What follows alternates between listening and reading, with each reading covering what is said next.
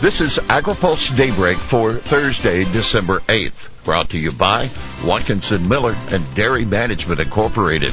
Good morning, I'm Jeff Nalley. Here's today's headlines. Ag labor reform push continues. EU not listening. Ag labor to get IPEF focus. IDFA very optimistic on ag labor reform. Members of the International Dairy Foods Association have been on Capitol Hill this week making their case for the Senate to reach agreement on ag labor reform. IDFA President and CEO Michael Dykes says he's very optimistic a compromise version of the House passed Farm Workforce Modernization Act will pass during the lame duck session thanks to quote positive movement in the Senate. Uh, yesterday, IDFA met with Republican Senators John Hoeven of North Dakota, Jerry Moran of Kansas, Roy Blunt of Missouri, as well as Susan Collins of Maine. Representative Dan Newhouse told AgriPulse yesterday he's in close contact with some Senate offices to get a deal on the legislation. There's hope that they will. It's not a guarantee. We stand ready. We're over here trying to provide as much help as we can to make it a real uh, to make it a reality. Newhouse said. Water Resources Bill preserves higher Treasury cost share. Congressional negotiators have agreed to a water resources authorization bill that would maintain higher Treasury cost share for waterways projects. The Senate version of the bill would have an increase in the Treasury cost share for inland waterways projects from 65 to 75 percent.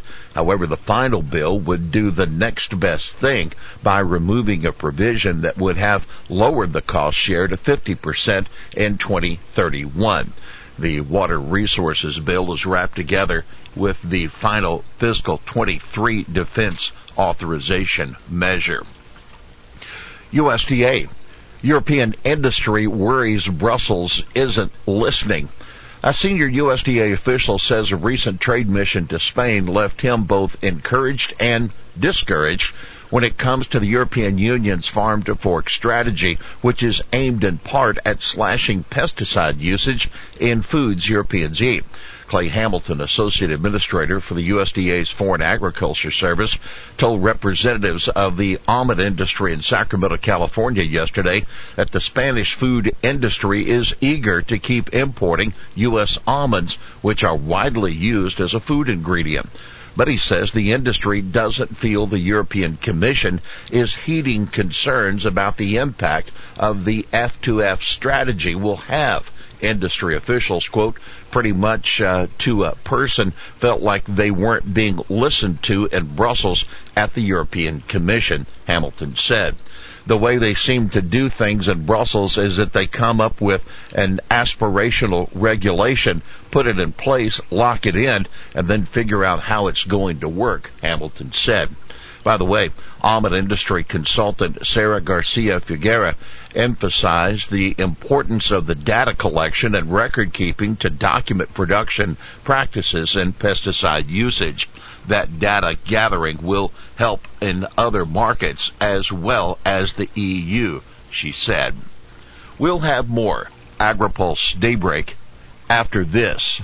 Dairy Management Incorporated serves America's 34,000 plus dairy farmers and dairy importers by managing research and marketing programs aimed at promoting dairy consumption and protecting the good image of dairy farmers, dairy products, and the dairy industry.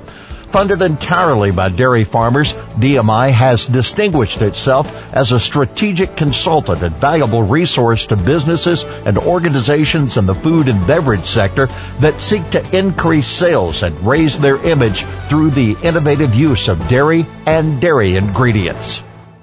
Good morning and welcome back to AgriPulse Daybreak. Ag trade to get key focus in IPEF negotiating round.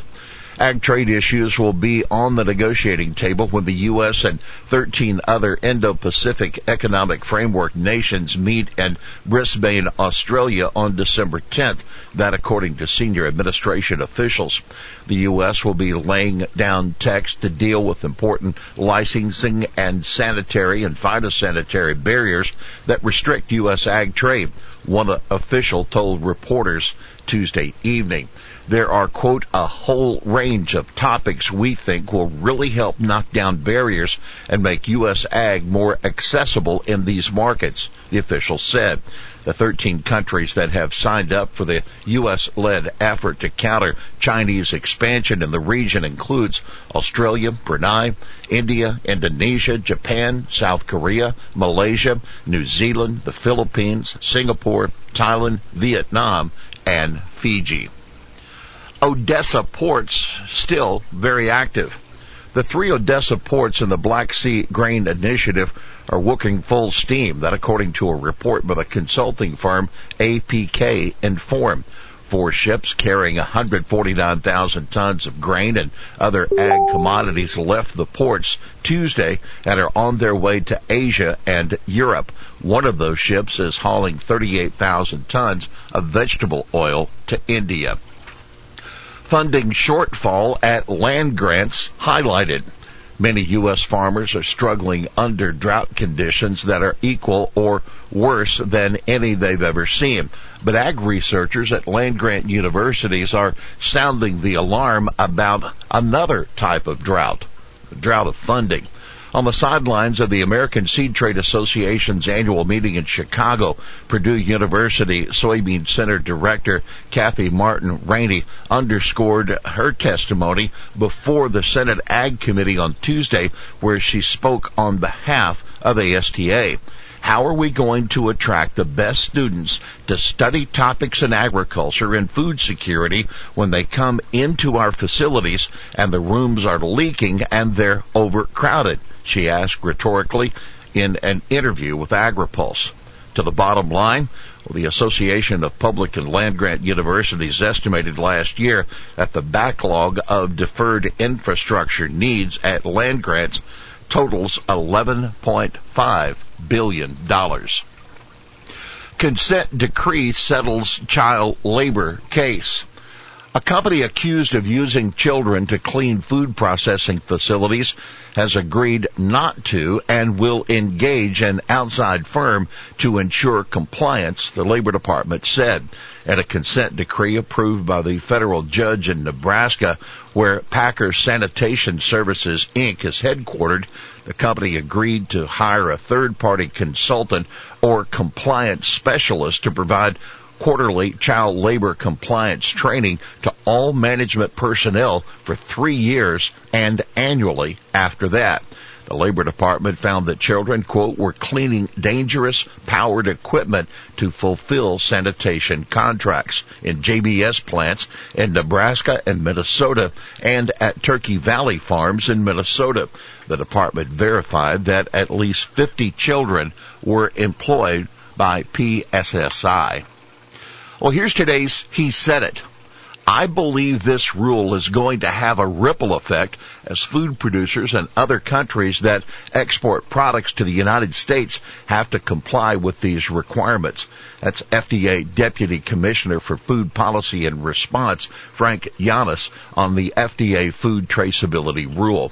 Yiannas, speaking at an FDA webinar yesterday, said the rule, quote, is more important today than ever before in human history since food has become a global commodity.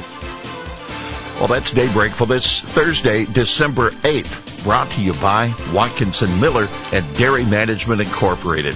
For the latest news out of Washington, D.C., visit agripulse.com. For AgriPulse Daybreak, I'm Jeff Nalley.